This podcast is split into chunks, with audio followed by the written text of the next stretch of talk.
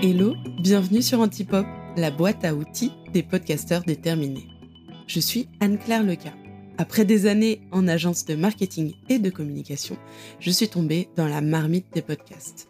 Et depuis, j'accompagne les podcasteurs à améliorer la visibilité et l'attractivité de leurs podcasts. Mon objectif est de t'aider à construire un projet qui rencontre le succès, mais sans oublier le kiff. Sur Antipop, je partage seul ou avec mes invités des conseils concrets pour t'aider à passer à l'action et pour activer les bons leviers de croissance adaptés à ton podcast. Ici, on va parler de stratégie, communication, création de communauté, storytelling, entrepreneuriat. Alors, si tu as de l'ambition pour ton podcast et que tu es déterminé à tester aujourd'hui ce qui marche pour toi, tu es au bon endroit. Et si tu veux encore plus de conseils, des cas pratiques, des ressources, je t'invite à t'abonner à ma newsletter. Tu recevras en cadeau de bienvenue une surprise. Allez y c'est parti pour l'épisode du jour.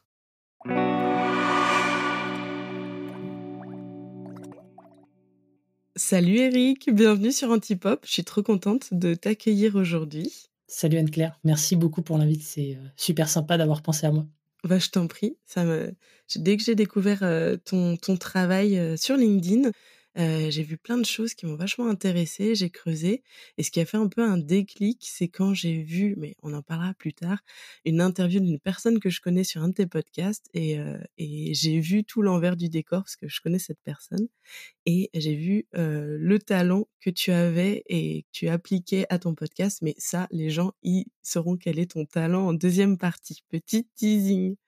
Est-ce que tu peux te présenter, me dire qui t'es dans la vie et aussi personnellement, professionnellement et pourquoi tu as lancé ton podcast? Yes, bah écoute, encore une fois, merci pour, pour l'invitation. donc, je m'appelle Eric, j'ai 32 ans et j'ai deux manières d'occuper ma semaine aujourd'hui. la première, c'est bah, mon activité de, freelance en, marketing et plus particulièrement en, en copywriting. Et ensuite, l'autre, je dirais, side à côté, c'est euh, animer euh, mon podcast, donc SAS Club, qui est un podcast que j'anime depuis euh, deux ans et qui s'intéresse bah, aux belles histoires des startups françaises du logiciel. Et on a lancé aussi un autre podcast dernièrement avec le média Tribes, que tu connais peut-être, donc qui s'appelle Start to Scale. Là encore une fois, c'est un podcast qui va à la rencontre de, C-level, de CEO, dans l'univers de la startup.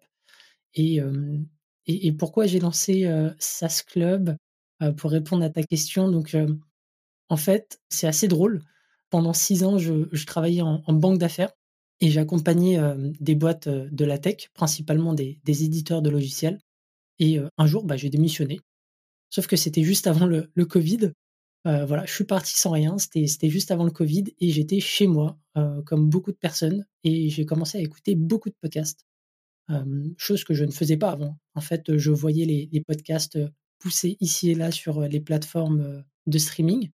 Et à un moment donné, je me suis dit, bon, bah, faut quand même que je me mette à écouter ce fameux Génération Do It Yourself dont tout le monde parle. Je voyais la vignette en permanence et je me suis dit, bah, on commence à, binger un peu le, podcast.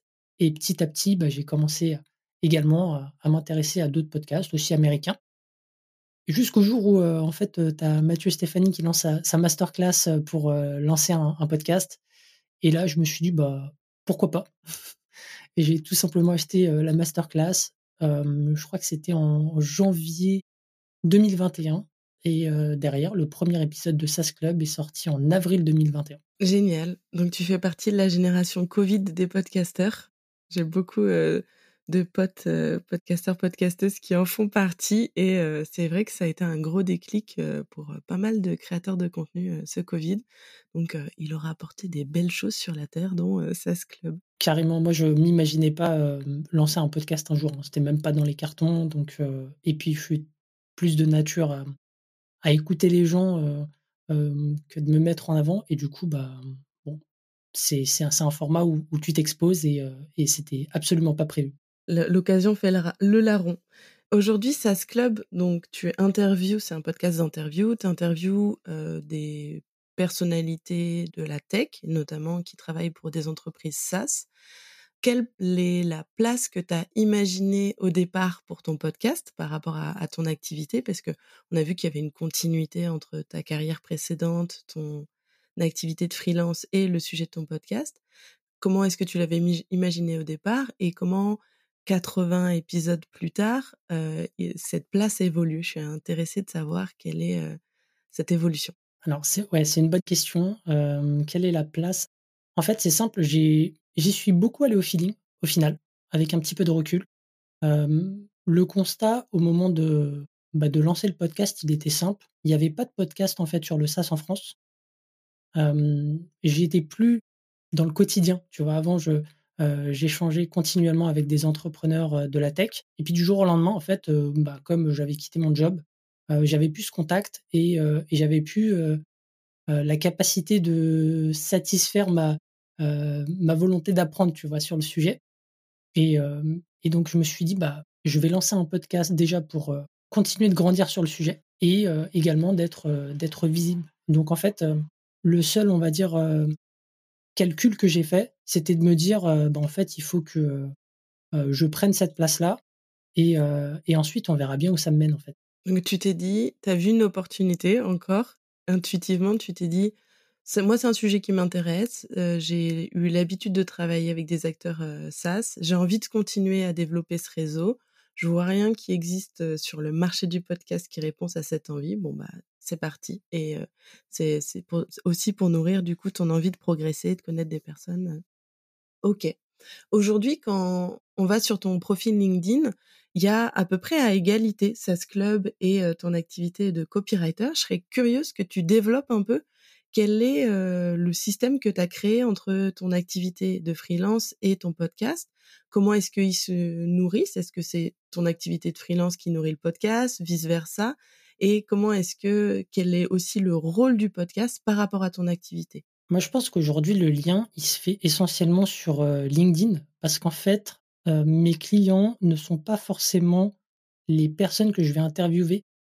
Des fois, c'est leur audience, tout simplement. Et pour moi, le podcast, c'est pas un moyen de prospecter. c'est déjà un moyen d'établir une, relation, d'apprendre à, connaître une boîte, son histoire.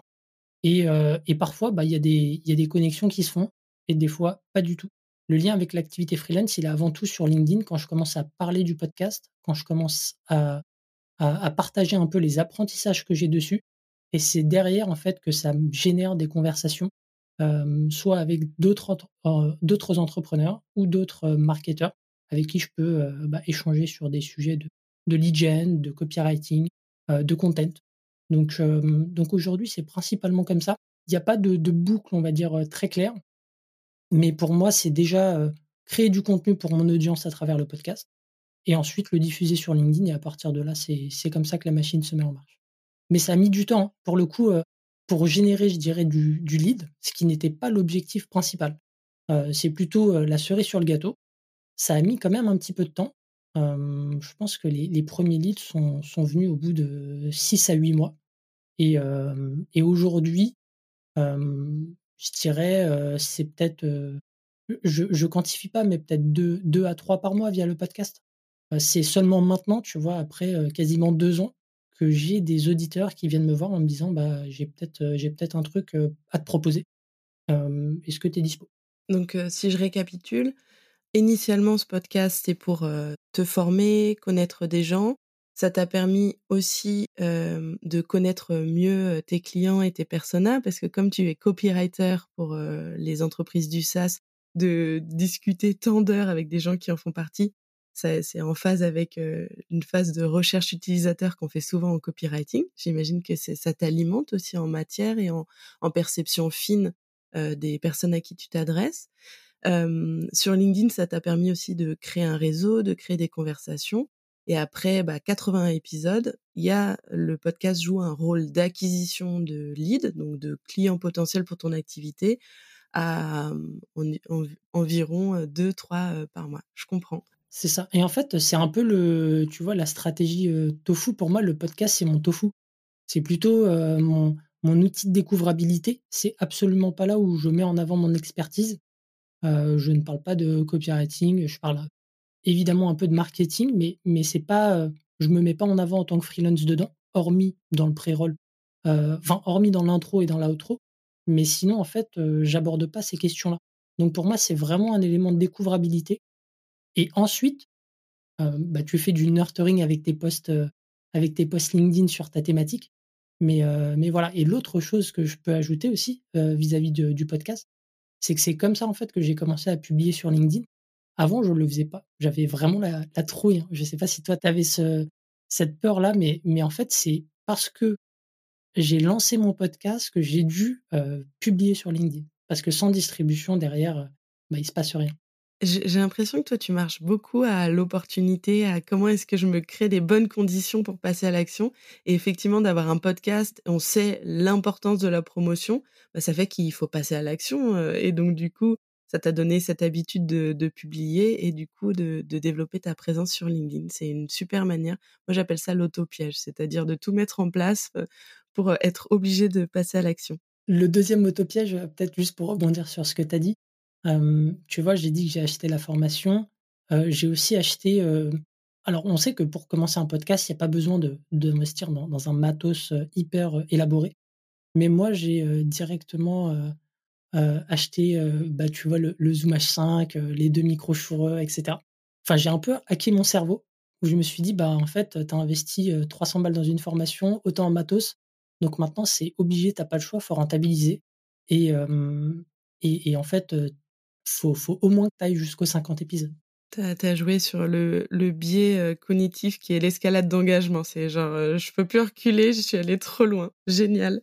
Quand ça donne ce genre de, de résultats. Je voudrais juste revenir sur un mot que tu as utilisé qui est tofu. Alors, on parle pas de cuisine thaïlandaise. Je sais que euh, tu as été en Asie pendant plusieurs mois.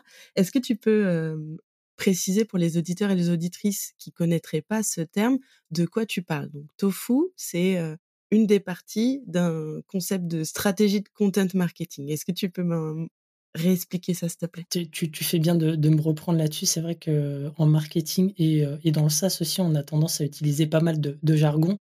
Euh, donc le tofu, en fait, c'est euh, en fait c'est simple, c'est le top of the funnel. Donc le top of the funnel, c'est le, le moyen par lequel bah, une audience va, va découvrir une personne.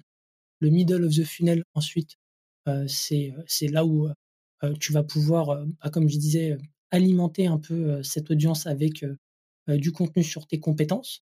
Et le beau fou, donc bottom of the funnel, donc c'est toute la fin, enfin la, dernière partie, c'est là où tu vas techniquement chercher à convertir les gens en allant encore plus précisément dans ton, expertise. Et donc en fait, pour moi, le, podcast, c'est vraiment le moyen de, découvrabilité numéro un, parce que comme je te le disais, je ne me vends pas dedans c'est vraiment un moyen d'apporter de la valeur à mon audience. Et, ensuite, bah, c'est tout le travail de création de contenu derrière qui fait le job. Génial. Donc, si on récapitule, il y a Tofu, c'est les sujets les plus larges, qui te, te permet d'avoir un maximum de visibilité en traitant des sujets qui vont concerner, concerner qui vont intéresser une audience très large.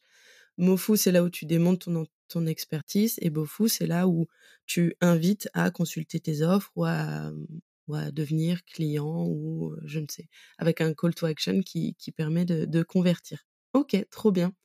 En termes d'image de marque, puisque là on, on, dit que ton, ton podcast il est tofu, il s'adresse à une audience très large et, et, et l'idée c'est d'être visible auprès d'un maximum de personnes sans chercher à, à, à, te présenter comme pro.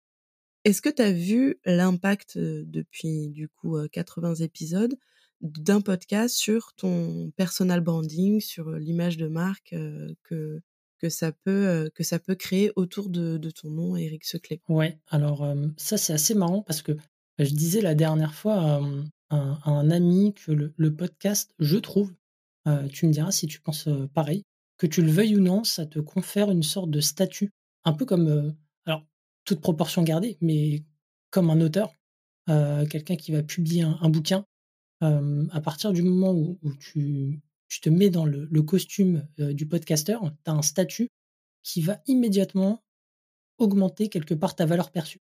Et ça, c'est complètement logique, et d'autant plus, tu c'est accentué par le fait que tu reçois des personnes qui sont elles-mêmes en vue, qui ont une influence, et par association, en fait, ça découle sur toi.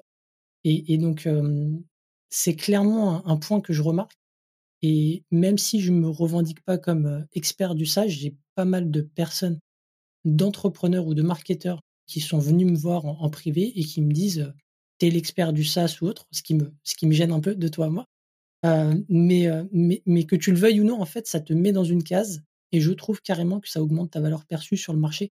Pareil côté freelance. Il y a deux trucs qui, qui ressortent là, qui sont intéressants. Il y a le la notoriété de tes invités, elle te contamine. Donc, du coup, il y a un effet de contamination positif. En, communication, on appelle ça un effet halo, qui fait que, du coup, eh ben, comme tu as eu l'occasion de coincer dans une salle virtuelle ou réelle ces personnes et puis discuter avec eux, ben, tu, as forcément une expertise qui a augmenté aux, yeux de, ton audience, petit 1. Petit 2, comme tu as consacré X temps à t'intéresser, à produire du contenu sur un sujet, eh bien, tu as plus de crédibilité vis-à-vis de, du, du kidam sur, sur ce sujet. Et le deuxième truc, c'est ça te met dans une case.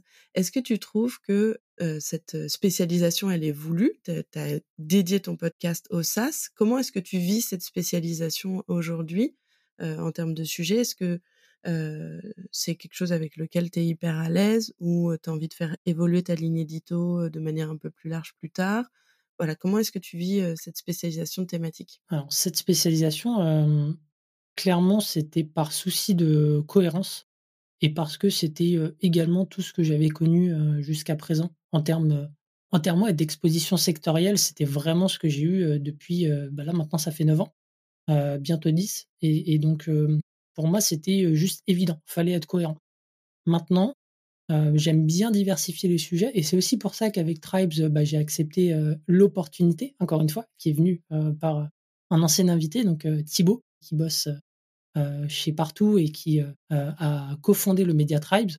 Et quand il m'a dit qu'il voulait monter un podcast mais qu'il n'avait pas la bande passante, bah, j'ai accepté immédiatement, enfin quasi immédiatement, parce qu'en fait c'était un moyen de d'ouvrir un petit peu le champ des possibles parce que dans SaaS Club, j'interviewe principalement des CEO ou des C-level de SaaS, mais c'est quand même sur des thématiques très nichées. Alors que sur, sur ce nouveau podcast Start to Scale, bah, j'ai l'opportunité en fait de d'étendre un petit peu ma zone de confort et donc de, toucher à des problématiques beaucoup plus RH avec des experts métiers, des problématiques product, des problématiques sur le customer success. Et donc, elle était voulue, mais en soi, ce qui me, ce qui me plaît, c'est, c'est avant tout, tu vois, de mettre en avant des belles histoires de start-up. Ça, c'est la première chose. Et la deuxième chose, toujours dans un souci d'avoir du contenu actionnable pour mon audience. Parce que le but, c'est pas de produire beaucoup et, et, longtemps, c'est aussi que ça serve aux gens. On va y revenir sur le sujet du rythme de publication. C'est, tu as fait un, un choix dernièrement et tu t'es, tu t'es exprimé dessus. Juste avant de revenir à ce sujet du rythme, je voulais te questionner sur ce partenariat. Donc, Tribes est un média qui t'a proposé de créer un podcast en partenariat. C'est une opportunité qui s'est créée par ton réseau. Donc là, on voit aussi comment est-ce que le réseau peut créer des choses assez étonnantes. comment est-ce que vous avez discuté de ce partenariat en termes de répartition des rôles, en termes de structure financière dans le détail autant que tu le peux contractuellement, mais je serais intéressée de voir comment est-ce que on co-construit avec un média un podcast. En fait, ça s'est fait de manière assez, assez simple. Thibaut est un ancien invité du podcast. Il est passé à, deux reprises dans, dans SAS Club et on avait gardé le contact jusqu'au jour où, comme je t'ai dit, il m'a proposé, enfin, il m'a, il m'a partagé dans un premier temps son idée et ensuite il m'a demandé si j'étais partant pour l'idée le projet. Et donc, en fait, en lançant le podcast pour Tribes, j'ai rejoint le projet Tribes. Donc, ce qu'il faut savoir, c'est que c'est un projet où tout le monde est bah, en quelque sorte bénévole, parce que tu vois, Thibaut, il est co-CEO de Tribes, Greg, il est DG chez Crème de la Crème, Savinien, il est, il est CPO chez Partout. Enfin bref, on a tous une activité principale et à côté, on donne un peu de notre temps pour produire du contenu. Donc, il n'y a, pas de, pour l'instant de modèle économique ou autre. Ça, c'est la première chose. Et en termes de répartition de travail, si j'ai accepté de, bah, de saisir cette opportunité, c'est parce que eux avaient déjà une communauté, qu'ils avaient déjà un certain nombre d'invités en tête, qu'ils avaient un concept. Donc en fait, moi aujourd'hui, le gros de mon travail, c'est de briefer les invités, d'enregistrer et de participer à la promo. Et ça, c'est un truc, j'aurais pas lancé de deuxième podcast sans l'atout, sans l'assise de, de Tribes, parce que c'est tout simplement impossible. Ou alors, il aurait fallu que je passe full-time podcaster. Et, là, c'est encore un, autre sujet. comme tu le sais, le, modèle économique est pas si évident pour les podcasters. Génial. Donc ça, c'est une bonne, une bonne pratique quand on réfléchit à des partenariats, que ce soit des partenariats de co-création, de cross-promo. Regardez ce que les deux parties ont à apporter et quand on décide ou non de d'aller plus loin dans la construction de ce partenariat, se voir quel est le ratio entre gain et risque par rapport au temps qu'on va qu'on va consacrer, mais en même temps gain en termes de visibilité, en termes d'expérience ou d'exploration d'autres sujets édito. Et si je peux ajouter juste un petit truc là-dessus en termes de, process, peut-être pour te donner un peu une idée de, comment est-ce qu'on a fait, c'est qu'on a tout simplement partagé un Google Doc où on, a mis bah, les attentes de chacun et on s'est d'emblée posé les bonnes questions. C'est-à-dire que en tant que host du podcast, ça veut dire de dédier une plage aux, enregistrements, de dédier des créneaux pareil pour, pour les briefs avec les invités. Et, et de là, en fait, on s'est dit, OK, il faut que ce soit un format court, il faut que ça soit un format où on puisse scaler, avoir une productivité énorme. Donc, c'est-à-dire que, par exemple, on a dit qu'on enregistrait 3 à 5 épisodes avec un invité, ce qui fait que on peut avoir un rythme hebdo de publication sans courir après le temps. Et ça, pareil, ça faisait partie des, petits points sur lesquels on s'est mis d'accord au début. Et c'est à partir de là, en fait, qu'il y a eu le go. C'est-à-dire qu'on a, on a défini un peu nos contraintes, nos attentes. Et, et ensuite, quand on était OK sur le concept, sur tout ça, on s'est dit, bon, bah, c'est parti hyper important. moi, je suis fan du cadre. À chaque fois que je me lance dans un nouveau projet, dans une nouvelle collaboration et tout, de vraiment définir le cadre de qu'est-ce qui est important pour moi, dans quelles conditions je suis prête à faire ce projet et tout. Et c'est une super bonne pratique que tu viens de partager. Pour revenir à SAS Club, donc dernièrement, tu as pris la décision de réduire ton rythme de publication et tu communiques volontiers dessus parce que tu en es très content. Est-ce que tu peux me dire quel a été un peu le déclic pour faire cette modification dans ton organisation? Ouais, alors SAS Club, c'est un podcast pour lequel j'avais un rythme de publication pendant deux ans quasiment. Bah, j'avais un rythme hebdo. donc un épisode par semaine, généralement entre une heure et quart, une heure et demie, parfois un peu plus. Donc c'est un format long. c'est un format où où ça demande pas mal de préparation. Et donc ça, c'est la, première, euh, la première chose, c'est que c'est assez exigeant en termes de charge de travail. J'avais dit hein, sur LinkedIn qu'un épisode au global, hein, euh, mis bout à bout entre la préparation, le brief, euh, l'enregistrement, ça me prenait en moyenne 6 heures de boulot, 5 à 6 heures, ça dépend.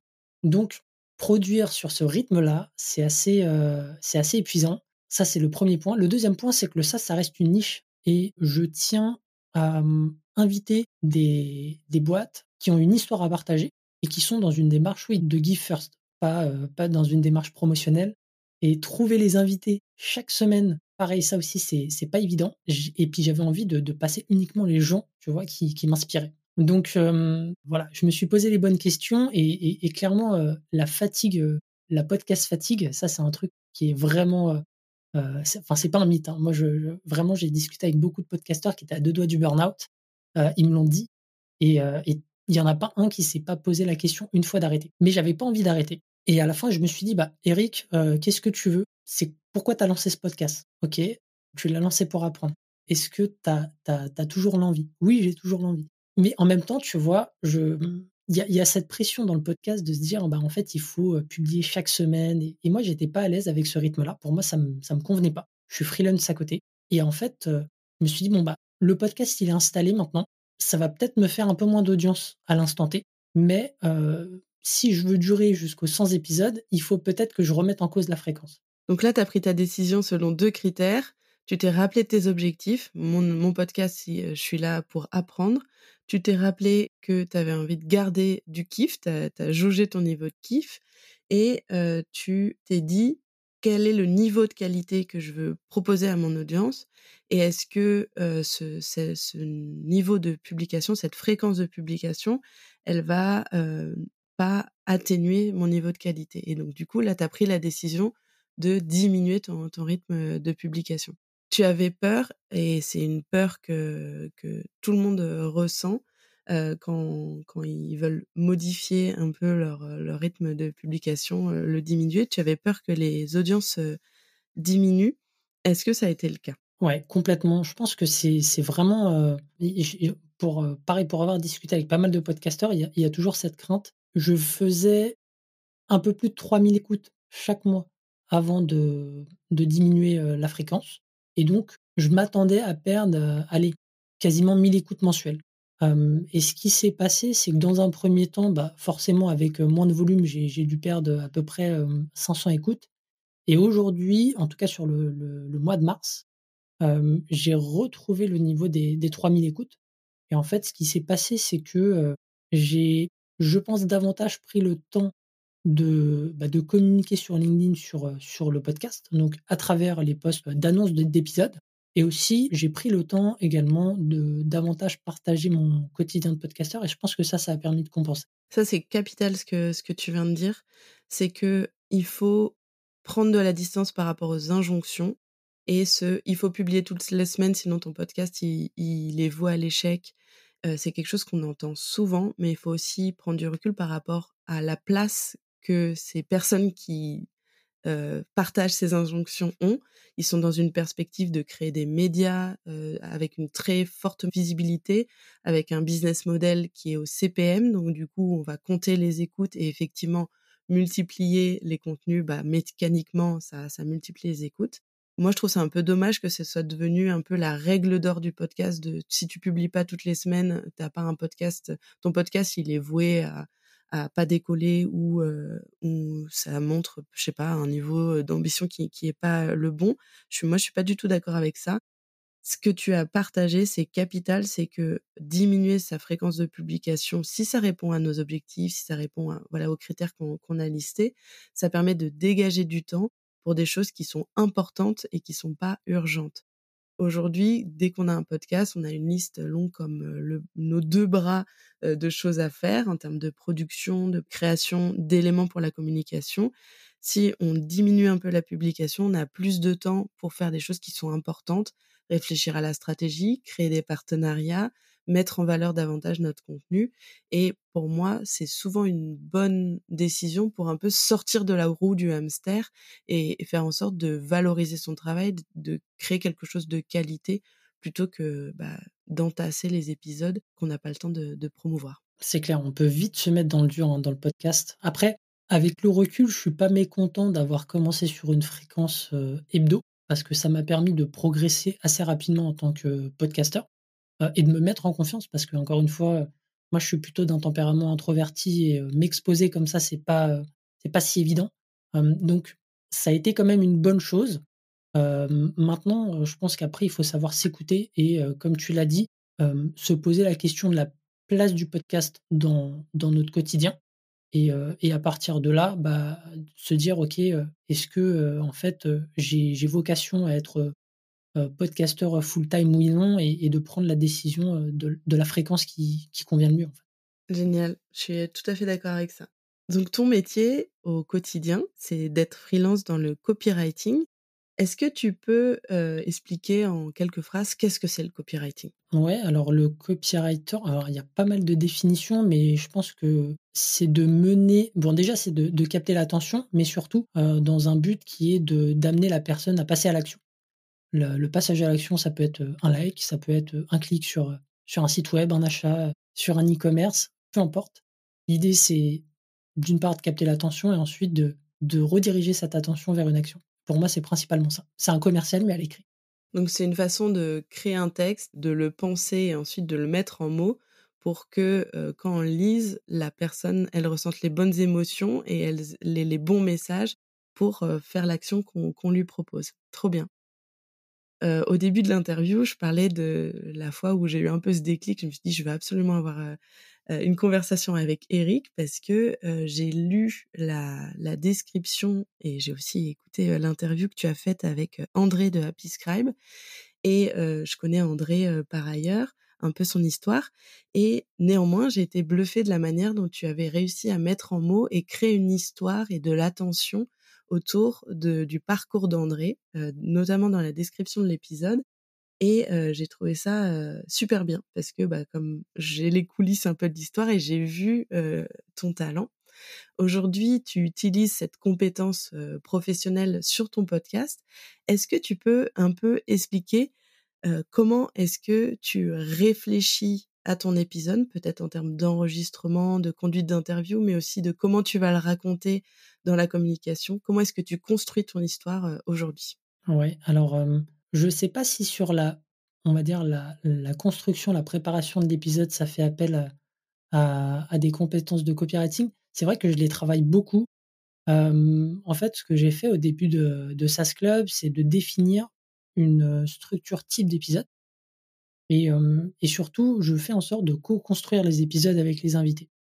Donc, ce que je fais, c'est un briefing avec l'invité où, en amont, il sait qu'il va devoir réfléchir à deux ou trois sujets dont on va pouvoir parler. Et lorsqu'on se parle le jour J, on discute un peu de ces trois sujets et de manière à déterminer des angles. Ce qui fait qu'en fait, à chaque fois que j'arrive dans, dans un enregistrement, j'ai un fil conducteur et je sais à peu près ce qu'on va dire, je le partage à l'invité. Et ça, en fait, ça me donne déjà un angle pour l'épisode qui m'aide derrière dans la rédaction du post LinkedIn, de la description. Donc c'est un peu comme ça que, que je m'y prends.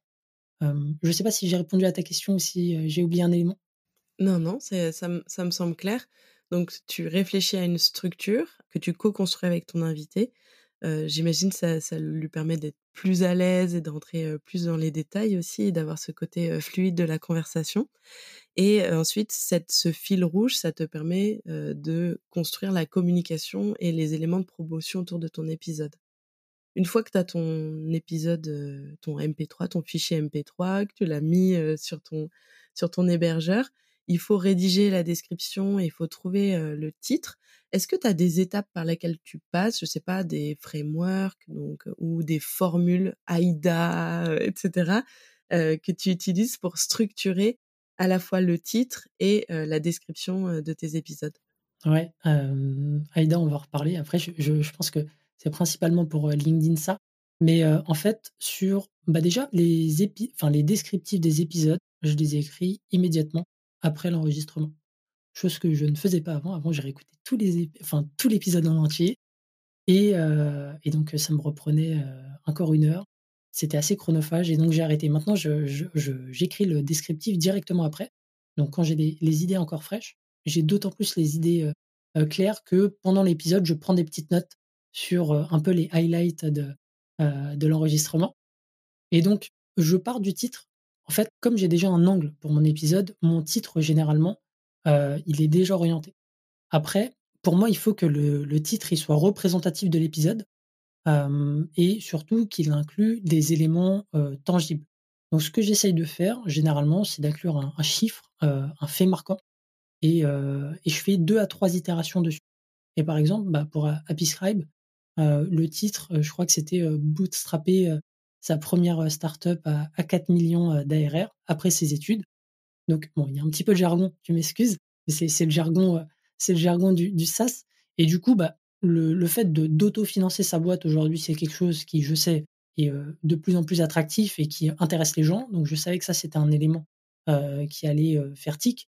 Ensuite, 4 millions, c'est assez impressionnant dans, dans, le secteur, en tout cas en France. Et, donc, je me suis dit, OK, j'ai un élément également tangible. Et après ces études, pareil, je trouvais ça intéressant. Donc, en fait, j'essaye de voir un petit peu sur quoi les gens ils vont cliquer et, d'amener le, plus de concret possible à ce titre, tout en essayant de produire quelque chose qui soit représentatif de l'épisode. Ok. Est-ce que tu vas réfléchir Donc là, tu réfléchis en termes d'histoire, des éléments d'intérêt, des, des mots qui créent de, voilà, de la curiosité et un teasing par rapport à ton audience et par rapport à la culture de ton audience qui l'intéresse et ces éléments de vocabulaire. Est-ce que tu réfléchis aussi en termes de mots-clés pour peut-être rendre plus accessible via les moteurs de recherche tes titres? Est-ce que c'est quelque chose que, que tu fais? Alors ça, j'avoue, c'est un point sur lequel j'ai pas bossé. je suis pas très SEO et, c'est peut-être un, axe de développement. Je vois de plus en plus de podcasteurs faire des articles SEO Et, moi, c'est quelque chose que, je n'ai pas fait aujourd'hui. Donc, pour moi, les mots-clés, c'est un peu les. Les mots-clés, ils vont avant tout être dans le, dans le titre. aussi les hashtags employés sur, bah, sur Ocha. La, catégorie aussi dans laquelle tu vas mettre ton podcast. Donc, moi, c'est principalement là-dessus que, que je joue. Et ensuite, sur le descriptif de l'épisode que j'écris, j'essaye à chaque fois, en fait, d'en dégager 3 à 4 apprentissages. Pour moi, c'est un peu les, les 3 à 4 raisons pour lesquelles bah, mon audience doit écouter, doit écouter cet épisode. donc, comme je prépare bien en amont, généralement j'ai 2 à 3 apprentissages faciles en partant de mes questions. Et ensuite, je rentre un peu dans le spécifique. pour, donc, quand je dis rentrer dans le spécifique, c'est axer les apprentissages sur le pourquoi et le comment donc, par exemple, pour, pour Apiscribe, j'avais mis quelque chose comme les trois méthodes pour fixer son pricing. Ça, je sais que c'est un sujet qui va intéresser beaucoup d'entrepreneurs dans le SaaS, beaucoup de marketeurs. J'ai également quantifié donc la promesse. Et, donc, comme ça, je mets bout à bout trois à quatre apprentissages qui vont me resservir. Je me resserre, je fais un copier-coller de ces apprentissages-là pour mon posting Donc, c'est un peu comme ça que je fonctionne les, mots-clés, ils sont dans les 3 à 4 raisons d'écouter l'épisode plutôt que dans des articles pensés pour le SEO. Génial. Si on récapitule, pour toi, tu dis que tu fais de l'itération, c'est-à-dire que tu modifies régulièrement les, le titre et aussi la description, j'imagine, après le premier jet, juste après l'enregistrement. Si on récapitule, c'est quoi les ingrédients d'une bonne description aujourd'hui où tu es content là? Je, je m'inspire du framework AIDA, comme tu l'as dit, donc AIDA, c'est un framework euh, euh, en copywriting qui permet d'écrire plus facilement, un peu euh, comme la structure qu'on vous donne en, dissert au lycée. Bah AIDA, c'est pour l'attention, I pour intérêt, D pour désir, A pour action. Et donc, je pense que le plus important, c'est avant tout l'accroche. C'est la manière en fait dont on va attirer la curiosité d'une personne que ce soit sur, le, enfin, sur les plateformes de streaming ou sur LinkedIn, on est happé par une quantité incroyable de, contenu. Et, et par exemple, dans, dans, le, dans le cas d'Apiscribe, et ça, c'est aussi un pattern que j'ai identifié sur, sur LinkedIn, c'est que bah, les gens sont de plus en plus sensibles aux histoires. Et pour Apiscribe, j'étais j'étais parti exactement là-dessus. Donc, je pars de l'histoire j'avais trouvé des points assez, assez intéressants chez André, notamment le fait que sa boîte avait été blacklistée par Google, qu'il avait trouvé ses premiers utilisateurs payants et qu'il avait lancé ça en tant qu'étudiant et que bah, tout ça, ça a été, tout ça, ça lui était arrivé en moins d'un mois. Et donc ça, ça a été mon accroche. Et ensuite, bah, j'ai développé en fait. Enfin, je pense que faut donner envie aux gens de découvrir la suite et dans le cas d'Apiscribe, derrière, bah, en fait, j'ai listé un petit peu, je crois, toutes les erreurs qu'il avait faites, toutes les galères qui lui étaient arrivées. En fait, toutes les choses auxquelles les gens peuvent s'identifier. Et donc, pour moi, c'est ça la, bonne description. C'est un titre représentatif de l'épisode qui inclut potentiellement des chiffres ou un mot-clé qui va intéresser l'audience. Ensuite, une histoire. Puis, trois à quatre éléments qui vont donner une bonne raison euh, à l'audience d'écouter l'épisode. Et euh, à la fin, le call to action, c'est plutôt, bah, euh, dans le cas de LinkedIn, de laisser un like ou un commentaire, et dans le cas de la description de podcast, de laisser une note. Donc, donc c'est un peu ça pour moi les, ingrédients aujourd'hui. Génial.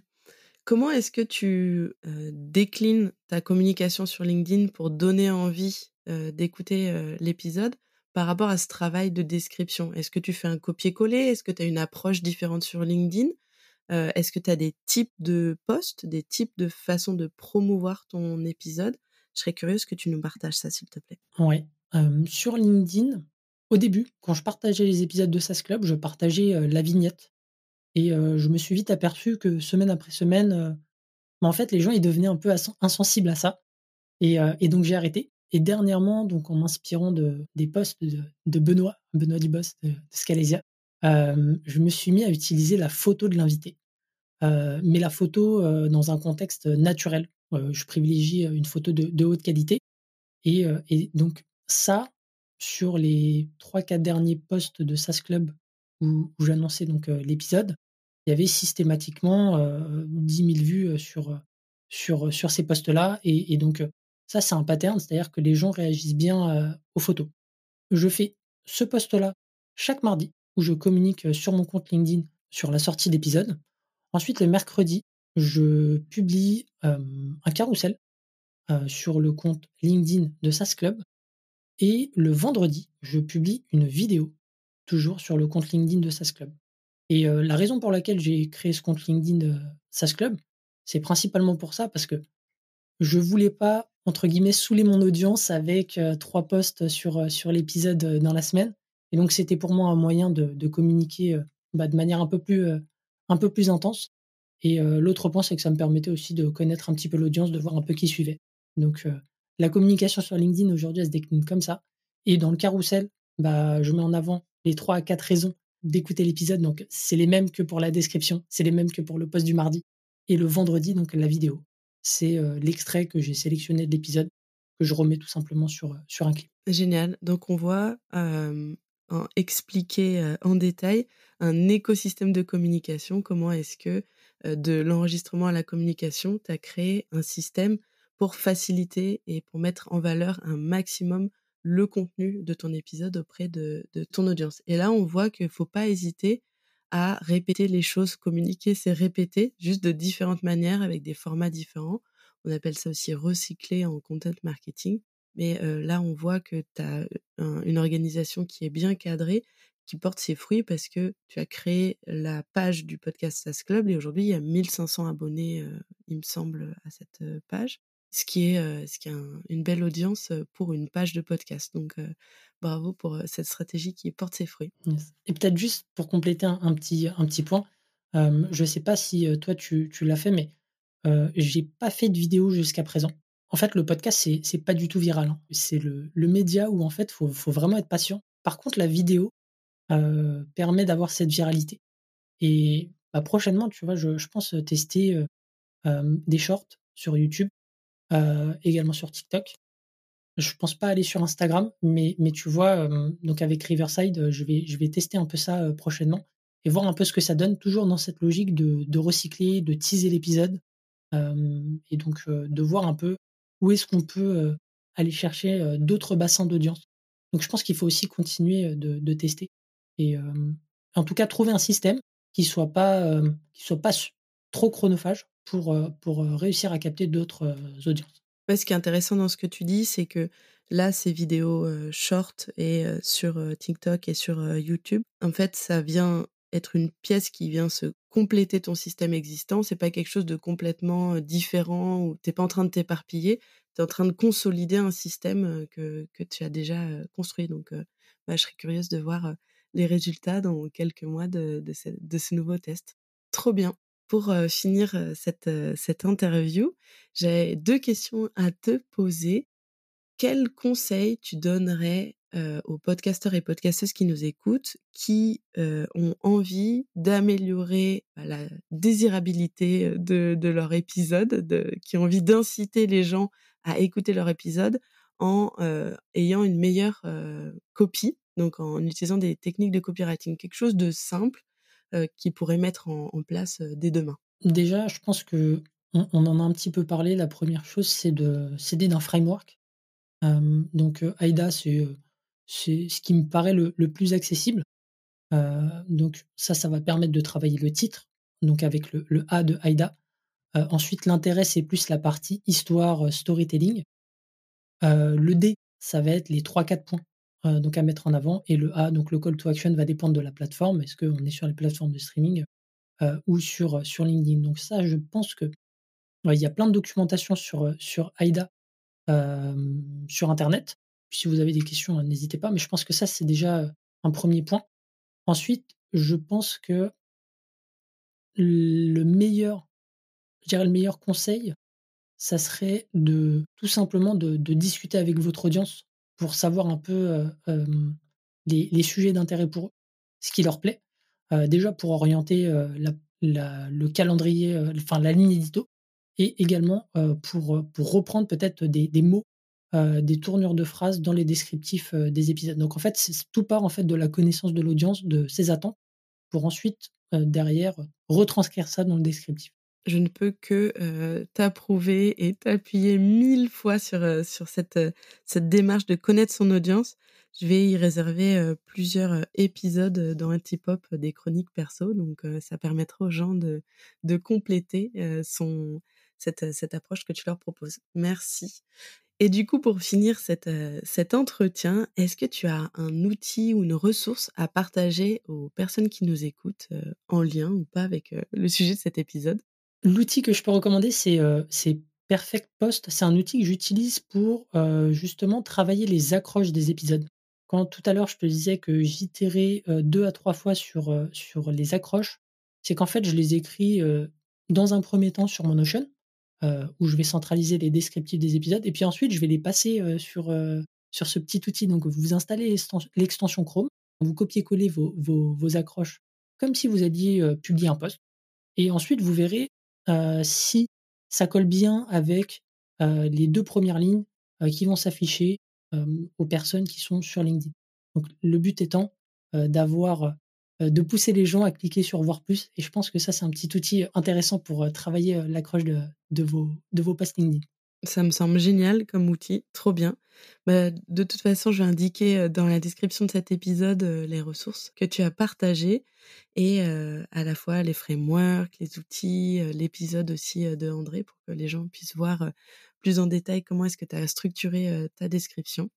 Je te remercie beaucoup pour cette discussion. J'ai trouvé ça super cool, à la fois concret et aussi inspirant pour les gens qui nous écoutent. Si vous avez envie de retrouver Eric, je vous conseille de le suivre sur LinkedIn. Il est, c'est super intéressant tout, ce qu'il met en place autour de, son activité et de ses podcasts. Et si vous avez envie de nous partager vos progrès grâce à ces techniques de copywriting, n'hésitez pas à venir nous voir. C'est toujours, ça fait trop chaud au cœur de se dire qu'il y a un impact concret et réel sur, sur les auditeurs. Donc, n'hésitez pas à le faire. Je sais que Eric aussi, tu encourages souvent à dire il y a une vraie personne derrière ce podcast. N'hésitez pas à venir me voir. C'est ça, complètement. Avec grand plaisir hein, pour répondre aux questions s'il y en a. Je te souhaite une très bonne journée et à très vite. Merci Anne-Claire, c'était cool. À très vite. Merci beaucoup d'avoir écouté cet épisode jusqu'au bout.